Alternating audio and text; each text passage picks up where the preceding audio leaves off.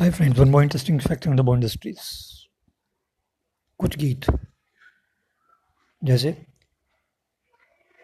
मेरा प्यार भी तू है, बाहर भी तू है, तू ही नज़रों में जाने, तमन्ना। हर दिल जो प्यार करेगा, वो गाना गाएगा। तुम्हें याद करते करते जाएगी रैन सारी जी हाँ ये सब गीत एक्ट्रेस विजंती माला पे पिक्चराइज किए गए थे। जो अपने समय में बहुत मशहूर एक्ट्रेस और साथ में भारतनाट्यम डांसर थी।